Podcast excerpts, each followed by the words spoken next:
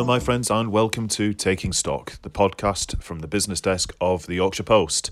My guest this week is someone who I firmly believe has simultaneously got the best and the most challenging job in the region. He is the chief executive of Welcome to Yorkshire. He's been in that position since the start of the year, and as well as running an organisation that has its own internal challenges, he's now dealing with an organisation that represents a sector that is frankly facing something of an existential crisis. We go through an awful lot in the ensuing podcast. We talk about his background, we talk about his vision for the future of Yorkshire, and what we can do in the medium and long term to try and keep our beloved tourism and hospitality sector uh, up and running and indeed even viable. Um, his name, of course, is James Mason, and this is what we talked about in the ensuing podcast. I hope you enjoy. Hello, James, and welcome to the podcast. How are you doing? Yeah, fine, thank you, Mark. Uh, a little bit rainy in uh, West Yorkshire today, but yeah, fighting, fighting too. Do you know what? I think if the weather had been like this, um, constantly during this lockdown period, things would have been a lot, lot harder for all of us. I think we've been really lucky with the weather, but of course, that's, um, I guess, especially galling for a man in your position that you know, it would normally when the the sun is shining and it's it's nice and hot and sunny. That's a, a bumper time for the tourism industry, and they've been uh, completely prevented from capitalising on this good weather. I think the definition of irony, Mark, is that you know we're in lockdown during the hottest uh, May on record, and then just as the economy starts to spring back into life, uh, the rain comes, doesn't it? So yes, you're right. You know the, the, the wonderful weather that we've seen in the past few weeks and months um, has really underpinned the challenge that we're up against. You know, uh, especially in tourism. If you think about the Yorkshire coast, ice cream sellers would have been uh, would have been licking lips at the, at, at the were coming out the day before in the forecast, and that's made it even harder because um, we want to celebrate the best of the county, our our coastline, our countryside, um, our city, towns, villages in the beautiful sunshine. Um, but therefore, you know, the, the, the, double negative of people not being able to get out and enjoy it, but then also businesses benefit from the rewards of tourists has been especially hard. Um, and so we're just hoping that when we do fully reopen the whole industry, that the weather is kind to us, that we can make up for lost ground.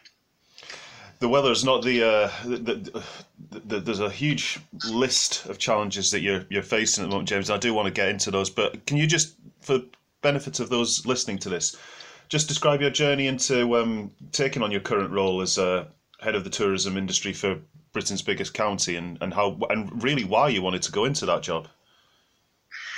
Yeah, I'll try to be as succinct as I can, Mark. But um, I suppose, um, I, I, well, I'll start with I'll start with a potted history of my life, if, if, if that if that's easy, and then it probably explains how I took on the job here.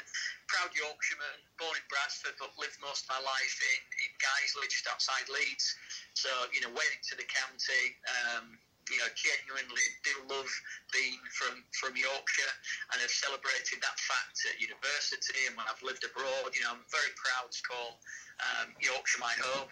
Um, trained as a journalist um, after being at University in Newcastle, where I did a psychology and philosophy degree, but actually always wanted to be a sports journalist. Failed sportsman, so I thought the next best thing be a sports journalist, and, and actually was lucky enough to do that for the best part of 10, 11, 12 years for a variety of news outlets, but predominantly the BBC, um, and ended up working at um, uh, Topford, uh, the main um, BBC sport and news uh, depot there, for a number of years covering uh, Premier League football, Championship football, even working for the World Service as a news reporter, which was a you know a dream come true. It really was.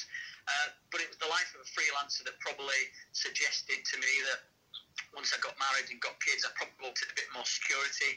So I set up a business completely randomly with a friend of mine in joinery of all things, um, importing joinery products from Italy and all around the world.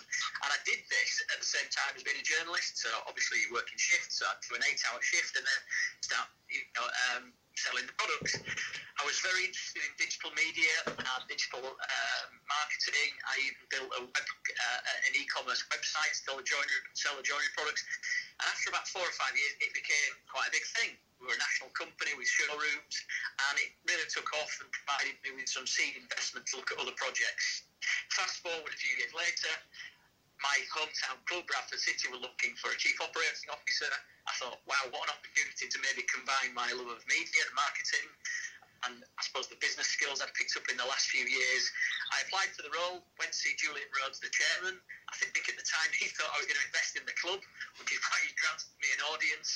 um, and I very quickly built up a rapport with him, and within weeks I'd agreed to uh, give my time for six weeks free of charge to help them uh, build a marketing and, and sales channel. Stayed there for four years, Mark, and absolutely loved it. Um, you know, progressing to be chief operating officer alongside Julian Rhodes, and we we experienced wonderful times together. We increased the season ticket base from 11,000 to 19,000. We built a real online community and had some wonderful success, including an FA Cup run, uh, which saw us beat Chelsea, of course, 4 2. Um, I decided to leave Bradford City after four great years only because I wanted to see how I could stretch myself in other industries. So I became a sports agent. I uh, went from gamekeeper to poacher and spent two years working with talented uh, footballers, players, athletes, and taking them out to the United States. So that was a wonderful opportunity for me to travel. And this is where I'm coming on to with the Welcome to Yorkshire role. I became a business traveller for a couple of years visiting places like Kentucky, Dubai, Shanghai, uh, South Africa, and actually, uh, without knowing this, I was building up a knowledge of travel and tourism and, ma- and uh, tourism destination marketing. Um, and out of the blue, I received a phone call about the Welcome to Yorkshire role and just thought, this is serendipity. I've gone one full circle. I'm coming back home, and I just couldn't turn the opportunity down. I I probably was on the outside of, of knowing what happened um, in terms of the last 18 months, in terms of the troubles. But actually, when I read a little bit deeper and looked at what Welcome to Yorkshire had created in terms of the, the branding opportunities for the county, the, the Tour de France and the Grand Depart, and then, of course, the legacy of the Tour de Yorkshire, I just couldn't help thinking that this battered, bruised organisation was was something that I could probably try and help and turn around and reinstill the confidence, the, the trust that, that, that, that, that the brand needed, and also an opportunity to um, extol the virtues of Yorkshire to the world. So that's how I ended up here, and we're six months in, and it, probably a little bit different to the job I thought I was taking on. There's a common theme, isn't there, with you, James? You seem to um, kind of migrate into jobs that are more than jobs, aren't they? They're almost sort of labours of love. I'm just thinking, you know, the love of sport, the love of Bradford City, and then and then you know the love of the county. It's it's clearly something that's inside you, isn't it? That you want to work and operate in something that's going to be more than nine to five. It's going to be something that's actually part of your um, your psyche and part of your personality. Mark, and you know I've got some really strong role models that have been very influential in my life. Uh, my mother was a, a, single parent; she brought me and my sisters up um, to understand the difference between right and wrong, but also to give our all in everything that we did.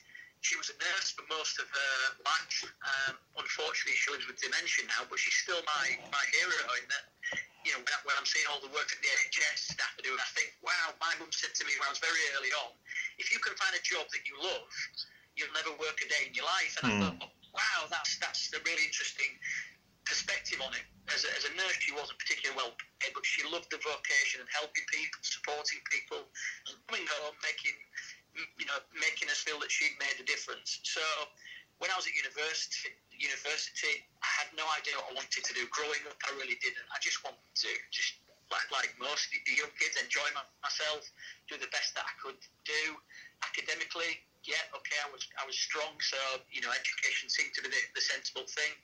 Loved sport, as I mentioned, failed sportsman, so I just kept on following, you know, things that I'd like to do next. Right, I can't I can't be a footballer, but who are these people that are watching football and getting paid to do it? Oh, they're journalists. Well, what's a journalist? That sounds a great job, Mark. That's how you've come into it. Probably that inquisitive mind and looking at looking at things from a different angle. And yes, everything that I've done, I've got to be honest if I'd have set my sights on this from a very early age, I would have gone, Jeff, would you like to run a football club? Oh, yes, please. Would you like to uh, be a journalist? Oh, yeah, that sounds great. Would you like to help, you know, um, influence young sports uh, people's careers around the world? Yes, where, where do I sign? And then, James, would you like to run an organisation that, that celebrates the best of your county? yes, where do I sign? So in that respect, I've always followed something that I think I can uh, have, a, have an impact in, but more, more importantly, something that I genuinely think that I can bring passion and my personality to. So yeah, it has to be it has to be a challenge, but it also has to be something that I think I've got some level of um, acumen in it as well. The the challenge of you coming into that role you, you, you, there's no way you could have been um, sort of naive to the, the, scale of what was going on because, you know, there's without question, Welcome to Yorkshire um, during its tenure did a huge amount for this region. I don't think anyone would dispute that. And the fact that we staged one of the, I mean, that weekend will live in our memories for the rest of our lives. I can vividly remember how genuinely special it was, and that's a tremendous legacy to have. But you knew you were coming into a difficult situation, weren't you? That the organisation had so many challenges, finance-wise and then image-wise as well. It, it, what was your view and coming into that? Because uh, it must have even crossed your mind about changing the name, I guess, just to mark a complete year zero. Yeah, I, th- I think uh, when I when I was approached about the role, I, I did have to, you know, stop and think. Although, as I said, I had a couple of years sort of travelling around the world, so I wasn't fully in tune with everything that happened at Welcome to Yorkshire. Um, but I was aware of all the success that the organisation had, whether it was the Chelsea Flower Show, or the Rodney Park, and actually just the brilliant job of branding Yorkshire as as as a must visit destination. So in that respect, you're right. You cannot deny the huge success that was achieved. Um, and must admit, and place on record, I've never met Sir Gary Verity, so I'll never be drawn into a, a comment on him as a person. I've, I've never never met him, but I read all the public fallout about what allegedly had happened and the fall from grace from, you know, the, the, the beacon of, of, of, light and hope for the county to uh, words prefixing it such as troubled, scandal ridden, you know, and even in even some stronger words. I thought this is such a shame. I need to find out what really has gone on. So I did my due diligence, spoke to former members of staff, spoke to political leaders, business leaders on what they thought of, of the position coming up. And I think it was equivocal that, you know, there was so much right about the organisation that it that it, it, it, it was going to be very difficult to fix. But, you know, in time, it could become a force for good again in terms of looking at rebranding or changing it, the name is strong. You know, the name is synonymous with with with with success, but also now, uh, to some extent, failure in the past few years. So I think looking forward, we might have to look at if we um, have, a, have, an obvious line in the sand and change things up, but stick to the principles of what we should be doing, which is um, really being ambitious and making sure that we look for the next big thing to put Yorkshire um, back on the map, especially post COVID 19 when the world is going to be, you know, really competitive in terms of looking for international and actually na- national domestic visitors. But yes, I was fully aware of the challenge. Uh, you can have on the job description at the time you will be dealing with a global pandemic that will that will mean that you will be actively saying don't come to your region. You know that wasn't in the job description, but I don't think the challenges are insurmountable. But I do think a lot of people uh, need to come together to make this work. That includes the media, that includes other um, agencies, uh, not necessarily competing but complementary, and, and give us a chance. If they believe in, in, in the idea of a regional tourism agency that can fight and bang the drum for tourism, then we probably need to put the guns down and the past behind because I wasn't part of that. I can't control that. I can only influence the, the here and now and the future the financial side of things was already complicated, wasn't it, James, prior to, to all of this? And now it's just become, you know, it, it's it's almost insane to think that the situation we were in, you know, we're saying before we started the podcast that we ran into each other at an event in Westminster in January, and that seems like a really, really long time ago, and it wasn't. It was five months ago, but it, it, it it's almost like we've um, t- travelled forward in time at a rapid pace. It's always hard to even remember what it was like before this crisis coming in. But um, what's the, your sense of the the situation on the ground from people who are involved in the tourism industry who are completely uh, prohibited from, from doing anything at the moment? Yeah, well, if I may, in two parts. If we, if we if we rewind back to when we met in, in, in February, you know, we were, we were all looking forward. We were all uh, excited about what the future may bring. Yes, Welcome to York was going on a journey of recovery, rebuilding relationships, and and, and, and actually reinvigorating the brand. But notwithstanding the huge financial burden and legacy issues, so I think it was October, uh, November time last year where local authorities defi- decided on a stay of execution for Welcome to Yorkshire and, and to pump in some much needed um, emergency funds to keep the organisation going. Bear in mind, there's a half a million pound loan to North Yorkshire County Council. Bearing in mind, the wage bill was suffocating the, the organisation, astronomical wage bill, really, and probably a, bloated uh, operational setting because it's got to deal with something like a huge event like the Tour de Yorkshire, but then also smaller regional events. Again, I understand how it got to that stage, but it was just running out of control. So the challenge was to, you know, uh, stop the hemorrhaging of money, uh, reduce the, the, the fixed cost, and reduce the salary still maintain a certain level of output. I looked at the digital assets of Yorkshire.com, the social media feeds, and went, this can be done. We can rewrite the, the model, we can rewrite the membership um, offering, and we can really, you know, actually, eventually turn a huge negative uh, into an eventual positive going forward. However, COVID 19 struck, so all of a sudden it puts into question the Tour de Yorkshire and any event that you have in county or out of county, we were planning to go to Borough Market. We were planning to launch all sorts of uh, big manifestos for 2020, all of which involve people, face-to-face contact, and pushing the brand out around the world.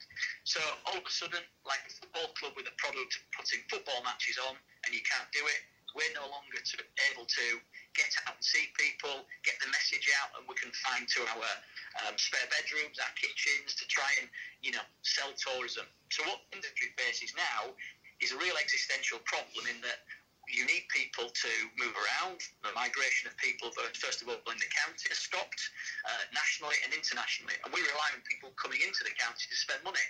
The tourism economy in Yorkshire is worth nine billion pounds employs 225,000 people.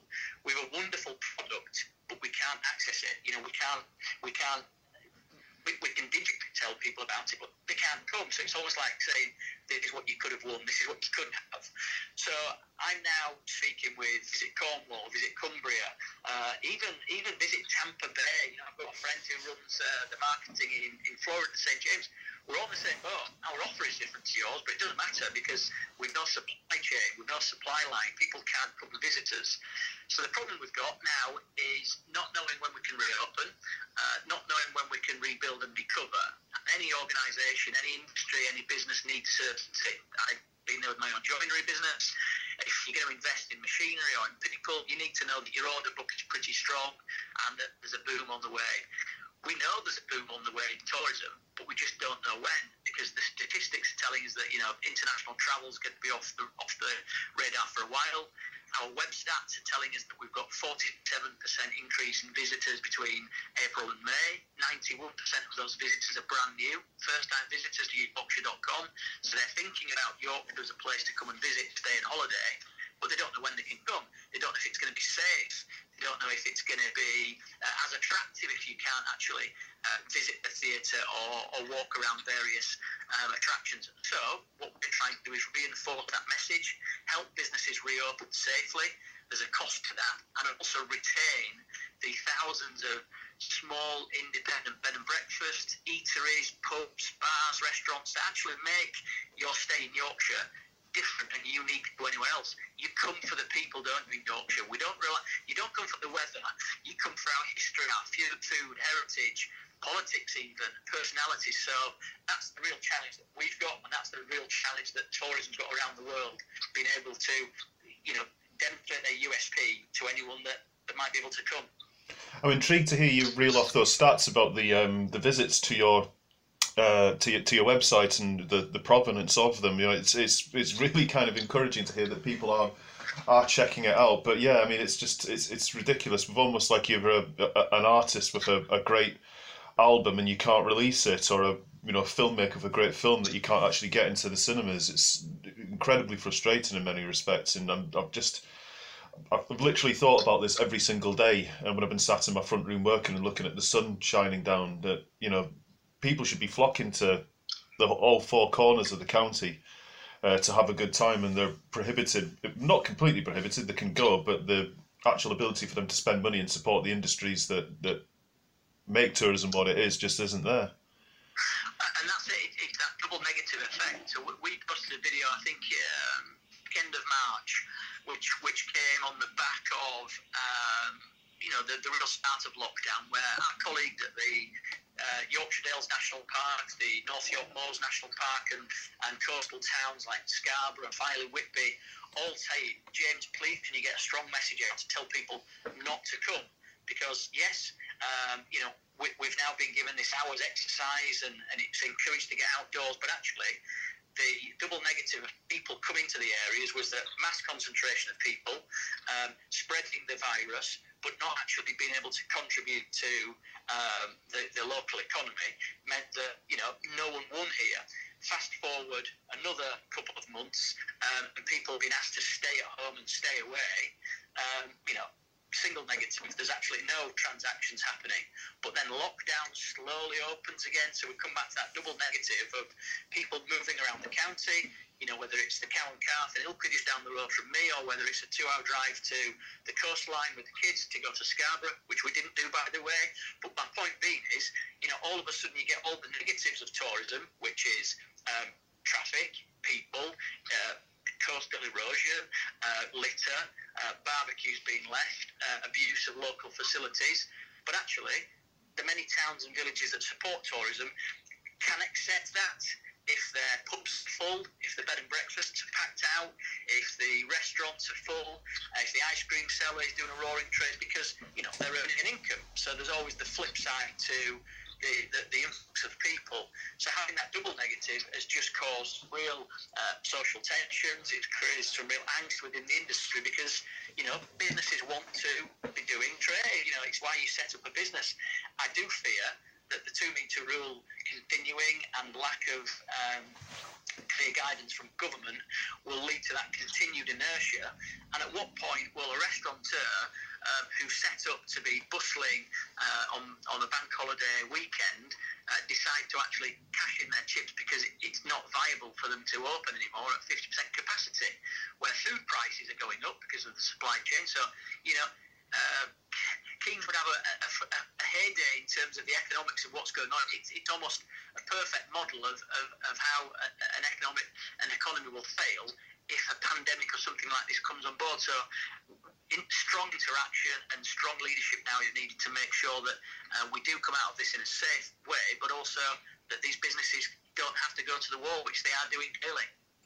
That's the, the reality, isn't it? I mean, the, we're looking at some pretty startling figures from the York and North Yorkshire local enterprise partnership saying that up to 20,000 jobs could go in the sector, and that's a massive part of North Yorkshire's economy, and it, it's it's eye watering. I mean, I, I the part of Leeds that I live in, Horsforth, has got 20,000 people living in it, and think that many people's livelihoods would potentially vanish.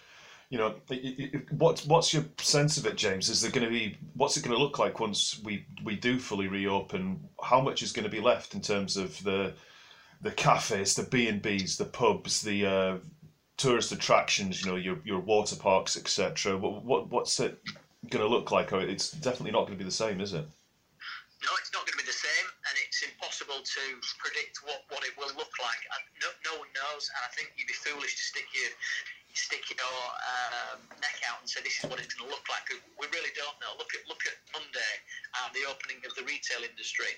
Um, lots of concern and worry, but also excitement. And I think I think the, the biggest sigh of relief on Monday evening from most retailers was okay, we got through it. There wasn't a stampede of people, but actually people didn't stay away. So it was almost like a, a steady introduction, a halfway house. I think next week, the next few weeks will be interesting when more retailers open and, and, and, and, they've, they've learned lessons or they've listened to the market as, as how to do it, you don't want to prohibit people coming into a shopping centre. And actually, shopping centres, for example, like the Broadway in Bradford or, or the White Rose Shopping Centre or Monk's Cross in York, aren't made for social distancing. They're made to get as many people in as possible to sell as much money as uh, to, to spend as much money as possible, eat as much food as possible. You know, it's, it's that it's that it's that it's that way of life life, yes, we need to recalibrate that that that that, um, uh, that existence, but at the same time, we can't go the other way, whereby no one's making any profit, um, everyone's miserable, and, and it's really difficult. So I think the future will look um, not too dissimilar to as the recent past. So this new normal will will be yeah a modified way of doing things. People will still shop. People will still want to eat in restaurants. However, I think the the the the statistics of inflation reducing to an all-time or, or four-year low yesterday were interesting, but at the same time, certain products increasing in price, whether it was pasta or jam or certain foods. My concern there would be what we don't want to do is get to a point where certain um, benefits of tourism, such as you know uh, luxury spends, become you know uh, a, a, price that only wealthy individuals can pay for, if that makes sense, of going out for a meal, going to the theatre, if capacity is reduced, or if um, social distance rules aren't released. Um, you know, there are certain parts of the tourism economy that only some people can can afford. That would be that would be that would be disastrous. You know, I, I, read somewhere yesterday that I think there'll be hundreds of thousands of jobs lost in the arts and, and heritage sector and cultural sector. If that happens, and if theatres have to close, and if performing arts institutions have to close, that, that's a loss to society that is you can't put a price on. It, so my concern would be that we don't have the same offer that we had before. Yes, tourism needs to find a new level whereby it's safe and actually responsible and, and future-proof and sustainable. But if the offer is worse than it was before, that would be the biggest loss to, to us all. What's your uh, look? We're in the situation where next month, uh, in theory, we're going to start to see some gradual reopening of, of hospitality, and I know there's a lot of work going on to get the two meter rule reduced down to one meter um, in sort of chime with what uh, the rest of uh, our continental partners are doing. But um, what's your message for people who are thinking, oh, I'd, I'd, quite like to go and visit, you know, the coast or the Dales or what have you, but I'm not sure. You you you, you must have a a message for these people that there's a way of doing this safely. Yeah, it has to be to encourage them to do it within uh, or the latest guidelines at the time. You know, you'd expect me to say this, but visit Yorkshire.com. We've we've moved our our web presence from being just one of celebrating Yorkshire in all its perfect forms to offering live updates. Our industry channel is is geared now to offering both the consumer and the business owner very latest um, updates on, on, on how and where they can visit and what they can do and, and the messages that they need to probably undertake when they're going it would be great to get to a position one day where we can develop a Yorkshire app that provides hotspots for areas. Okay, this is long term thinking, this was part of the strategy, but these are the things that we might have to accelerate and look for additional funding and support for so that we can make tourism come back quicker. But in the way we want it to be, you know, built better, um, so we can use intelligence, we can use data, we can use research to really influence uh, the traveller, and therefore make sure that Yorkshire is not just the number one place to come because of all it's got to offer, but it's actually the safest place in the UK to come. Um, our bed and breakfast, our hotels, our restaurants, our visitor attractions are ahead of the curve, and that we're leading the way in tourism. So that's the excitement for me. Probably wasn't it, you know, the most exciting thing on my radar when I joined in terms of, you know, providing the safest place to holiday or come to, but actually in a post-COVID world, the, the, the, the, the words of trust, confidence, safe has to be taken um, not for granted now, but taken seriously. So therefore, that's something that we have to do. So my argument would be, in our marketing plan, we're about to launch our recovery plan, hopefully uh, in the Yorkshire Post anytime now, um, would be that we are leading the charge. So we know that we're competing now just nationally for a while. International travellers, okay, we'll think about step in, in a while. So therefore, we're competing with London, we're competing with Visit Scotland, Wales, um, and, and, and parts of the UK. So we've got to make sure that we're on the front of everyone's mind when they're thinking about coming to Yorkshire. But when they're thinking about the wonderful um, abbeys and, and York Minsters and Yorkshire coastlines, they have to come knowing that they're going to be safe, that the businesses are taking it seriously, uh, the, the COVID potentially uh, the, the, the, the future COVID outbreak, uh, and so therefore it's actually you know it, it, it's just part of their, their conscience that you know what? Yorkshire's safe. Because I keep hearing it, I keep getting told it, on top of it, and. How do you think you can uh, get into a situation? And, and again, I'll, I will reiterate the point. I'm, I'm really gratified and, and uh, heartened to hear that there's an increase in, in traffic to the website in terms of potential visitors that haven't been here before coming. But uh, and this is, I guess, where you, you, you really put your, your marketing hat on with this question. But what does Yorkshire have, in your opinion, over the, the, the Waleses or the Scotlands or the Cornwalls or wherever it may be? What, what why would you pick Yorkshire ahead of those places when you're looking to uh, plan a trip of X amount of days? Um, uh, okay, great question. And this is where I can just close my eyes Mark, and, and remember being a young boy that, that raced around the, the, the, the sands of Filey Beach uh, or went to someone like York Minster or Bolton Abbey for the first time, or have fish and chips in the Dales, or uh, as I got older, a pint in a country pub out looking over Flamborough Head. We have the very best of everything that you, the UK can offer in a, in a county. We really do. So if you, if you compare ourselves with Scotland and the Fine Glens and, and mountains, we have the Yorkshire Dales and the North York Moors and the rolling hills of, uh, of the, the, the, Yorkshire Pennines, etc.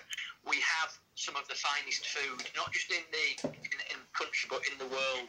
Our, our gastronomic delights and our food which is the fastest growing sector in, in Yorkshire, can rival the best in the world. Some of our food producers, some of our exporters, if you think about the Wensleydale Creamery or Black Sheep Beer, or, or now we've got our own whiskey, so we are competing with Scotland. Okay, a couple of hundred years behind, but we're on our way. Uh, we've got we've got some of the finest um, heritage monuments across the country. So when, when I speak with our colleagues at um, you know Visit England or English Heritage, you know you think of um, Whitby Abbey, or you think of places like Castle Howard you know, TV tourism is booming in Yorkshire because the whole world um, are looking at Yorkshire, the perfect playground to write a script, have a backdrop for a film, whether it's a period drama or a present day one. We genuinely do have anything that you can find in the UK on offer. Think about our vibrant cities of Hull, Leeds, Sheffield, York. Um, we have that city centre uh, living that people want. We have wonderful transport connections. Okay, I think that's the next big place. So to come out of COVID 19 in a successful way, we have to address infrastructure, uh, and that's probably something you might want to ask me next. But if we're going to market Yorkshire as a place to visit, live, work, study, which is our mantra, we have to make sure that when we get people to the area, they can do that. So in terms of uh, answer to your question, we can compete with anywhere in the UK at the highest level. With we are a country in a county. It's crazy having this conversation because for the benefit of people listening to this, James and I have known each other for quite some time. Um, I used to work at the Telegraph and Argus in Bradford when James was doing um, his journalism stuff, and we've we, have we have run into each other every sort of now and again, you know, periodically over over that time period. And James has been doing different things, I've been doing different things, and we're we're now in this situation where we're looking to recover the county just at a time when you know things were starting to look really exciting. We've got devolution deals going through. We've got the promises on the transport infrastructure that we so desperately needed, and then this has uh, come and ridden a, a coach and horses through it. Listen, J- James, what are the positives? What are the what can we take from this coming out of this period? Because it's not going to last forever. Let's be honest with you. The social distancing at some stage will will not be required. The the virus will come under control. What what what can we learn from this period? Um I I think the obvious one is a new appreciation of what's on our doorstep. You know, the, the lockdown enforced families to be together, and I appreciate that lockdown um, isn't something any of us would ever vote for again, or a, or a pandemic racing through the, the world, because I'm acutely aware that many people they've lost family and friends, um, they've been locked in self-isolation uh, in their own homes. Families haven't been able to see each other. Um, I, I, think of some of my uh, friends who, uh, who, who, who work within charity, the charity sector, and have told me about you know single parents living in high-rise apartments with children and not being able to get out and having the luxury of a garden. So let's not beat around the bush. We do not want anything like this ever to return again. However, it has given us the opportunity to recalibrate our, our ourselves individuals, ourselves as, as, as friends, families, brothers, sisters, uh, workers. Um, it, it's given us a new opportunity to work remotely and see the positives and negatives of that. So I think what we've all learned is that there's an opportunity to build society back better.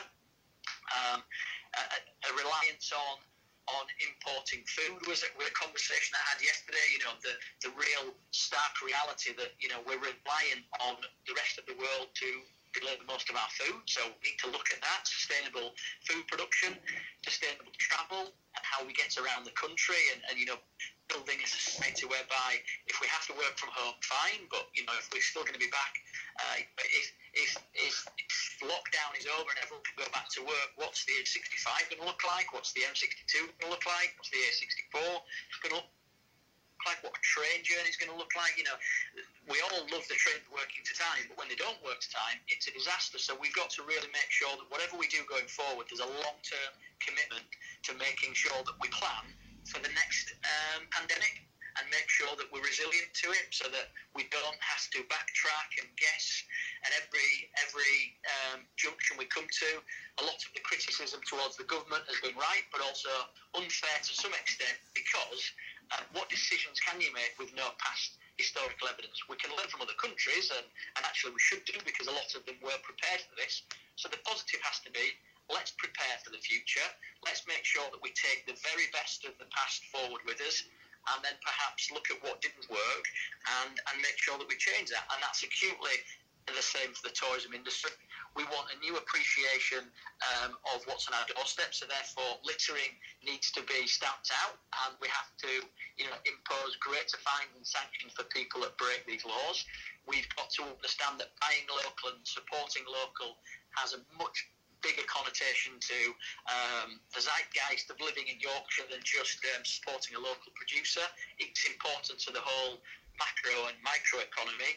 Um, I think we've got to understand that whilst um, international travel is something that we should never ever take for granted, um, um, we do have a lot of everything that you get in the world on our doorsteps. We did something called the World Cup of Yorkshire, yeah. which was principally a social media piece of fun, pitting uh, the Piece Hall in Brad uh, in Halifax against the iconic glass and steel structure of the Deep in Hull, or Fountains Abbey up against York Minster. And actually, the engagement rates were phenomenal 80,000 unique votes in round one, a million interactions. But actually, the common theme, the trend that came from it was that people saying, the Piece Hall, never been there. I've not been to um, Rievaulx Abbey for years. I've not been to Castle Howard. I've not been to, you know, uh, Brimham Rock for years. So, okay, our job at Welcome to Yorkshire then is to make sure that people go, right, you've not been well, make sure you go in the next few weeks and months to support, you know, Malham and support, you know, uh, Filey and support Whitby and, and, actually, you know, get to Cannon Hall Farm, get to the Yorkshire Wildlife Park because do you know what? In lockdown, we were all campaigning to get it reopened because people hadn't seen a giraffe or a lion or a tiger in weeks. And actually, if we're not careful, they're going to go out of business. You know, theatres, you know, are, probably going to be the last part of the sector to recover because again, when can you have an auditorium packed with a thousand people breathing on each other because they're watching Hamlet or listening to a, an orchestra? However, if we're not careful and if we don't support and visit these these institutions, they will be gone and probably won't come back forever. So therefore, you'll have to travel for your fix of uh, the latest play of, of, of theatre production. So we have to re- reevaluate and reappreciate what we've got in the county before we lose it forever. I think you're you're, almost well. You, you, in my opinion, you're, you're definitely right. I think we can't take these things for granted, can we? You know, the, the, the things that we're all missing. I mean, the football's back this week, but you know, I think all of us that, that love the sport, we're, we're sitting watching it with a slight, or a very large, rather, tinge of, of sadness that you know there wasn't the fans on the terraces enjoying it, and it's the same goes for absolutely everything. These things that we took for granted for such a long period of time suddenly are we're, we're, we're prohibited from enjoying. You know, once it all comes back, we really, really can't take it for granted in any way, shape, or form. No, and I, and I think, uh, quick question from me, watched the football last night, been in the industry for many years, yeah, felt sanitised, but there was, there was, there was a new hope but was it sound on or sound off experience for you? Did you have the crowd noise on, Mark? I had to uh... put the crowd noise on. I was finding um, I was finding it very very uh, tough with that. I, I, put the crowd noise on, and then I, as I sort of uh, almost an experiment. I put it on without it, and I, about, about ten seconds in, I had to quickly put it back over. I just found it really unnerving, and Yeah, I was, uh, expecting a, I was I was expecting a tweet poll from you last night. You know, sound on or sound off. I did think about doing that actually. I did think about doing that, but I was um, I've been looking forward to it for such a long period of time that I thought I'm just going to sit and watch this game and enjoy it. And um, typically we got a nil nil. Yeah, typically we got a nil nil with the first game, but you know, hey, that's that's football. Well, look, things like this are important, aren't they? Because football's back, non-essential retail's back. Pretty soon, we're going to start having certain elements of the hospitality sector back. It gives people that confidence that you know life can continue and that you you know what you need to do, need to do to stay safe. You've had the guidance. You use your own common sense, and then that's how we start to to get things going again. Because I think a big problem that's going to come out of this is that this crisis has really frightened people, and they're going to be scared and um, reluctant to return to normal. And the more we can get these things back up and running again, the better. Yeah, I think that there needs to be a huge um, onus put back onto people and, and, and, and for society to really be responsible for how they act and react. For example, um, you you fly from Leeds Bradford Airport or Manchester Airport, you see an international traveller uh, landing at either of those with a face mask on, and you, you probably turn to your friends or your partner, snigger. You won't anymore. You won't anymore. And actually, um, I would encourage, you know, the use of face masks on public transport as almost not a given, but almost a statute. Because if we all have to do it, you then you're not the anomaly. You're not different. Um, if we're all doing it, it's, like the child at school that doesn't want to be different or want to be seen as uh, an outsider. So if we all have to follow the same rules and they're made uh, ubiquitous, you know, it becomes the new normal. So you don't question it the second time that you're doing it. And I think um, that level of trust and confidence to, to get participants back into uh, mass events, which is what we want. You know, we would be so much worse off without the Tour de Yorkshire, for example, or um, a gig at uh, the, the, the, Sheffield Arena or, or uh, the Piece Hall. Let's let's not think about them not happening. Let's work out how it can be done and we can recreate those wonderful mass participation events and societies coming together. You know, we're, we're human beings. We're, we're meant to be together, not in isolation. So in that respect, you know, this rebuild it back better. Um, you know, let's look at ways that we can, you know, develop um, a new society. But also, um, you know, I've been I've, I've been party to some wonderful entrepreneurial um, businesses that have sprung out of COVID 19. Um, I've seen strong collaboration between competing businesses and industries.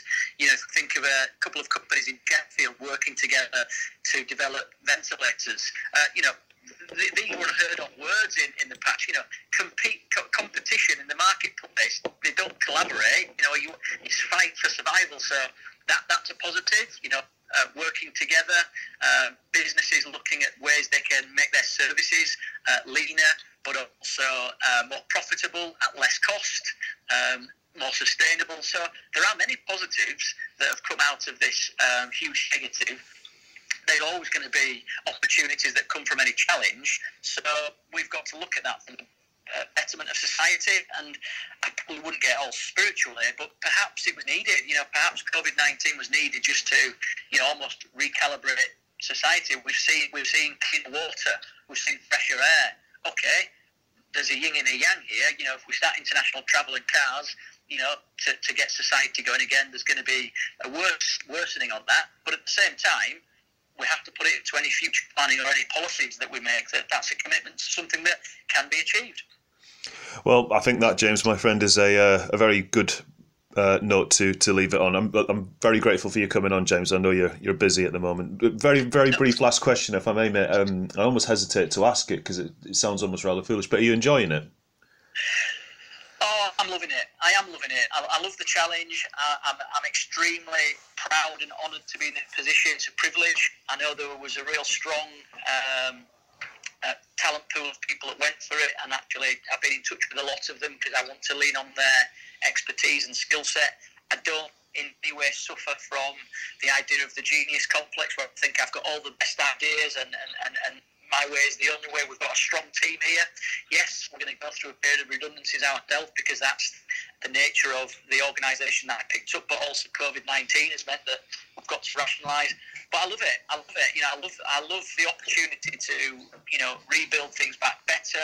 Um, I'm a tyke, you know, dyed in the wool tyke. So whilst it's been very difficult, and I know this is a longer answer than you probably wanted. It's been so difficult, long nights, early morning, battling with legacy issues, with with with people complaining about what we've got wrong. I get all that. I expected a year of preferably under the radar work to get right and right for business, but that's come a lot uh, quicker than I planned.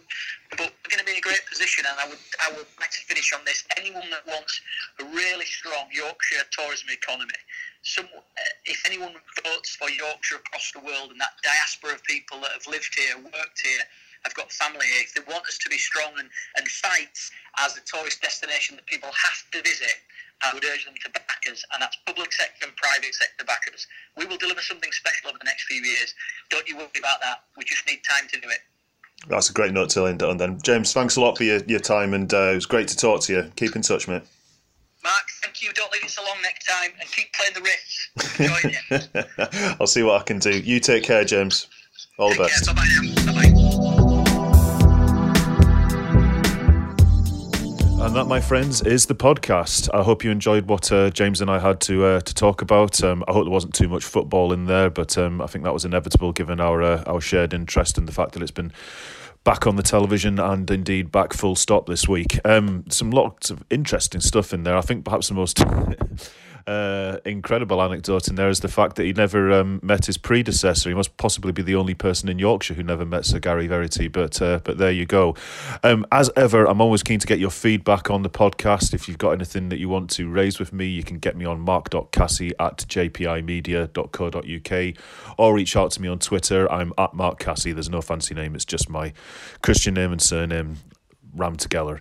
Um, thank you very much indeed for listening. It was great to have you on board for the experience, and we'll see you on the next one. Thank you.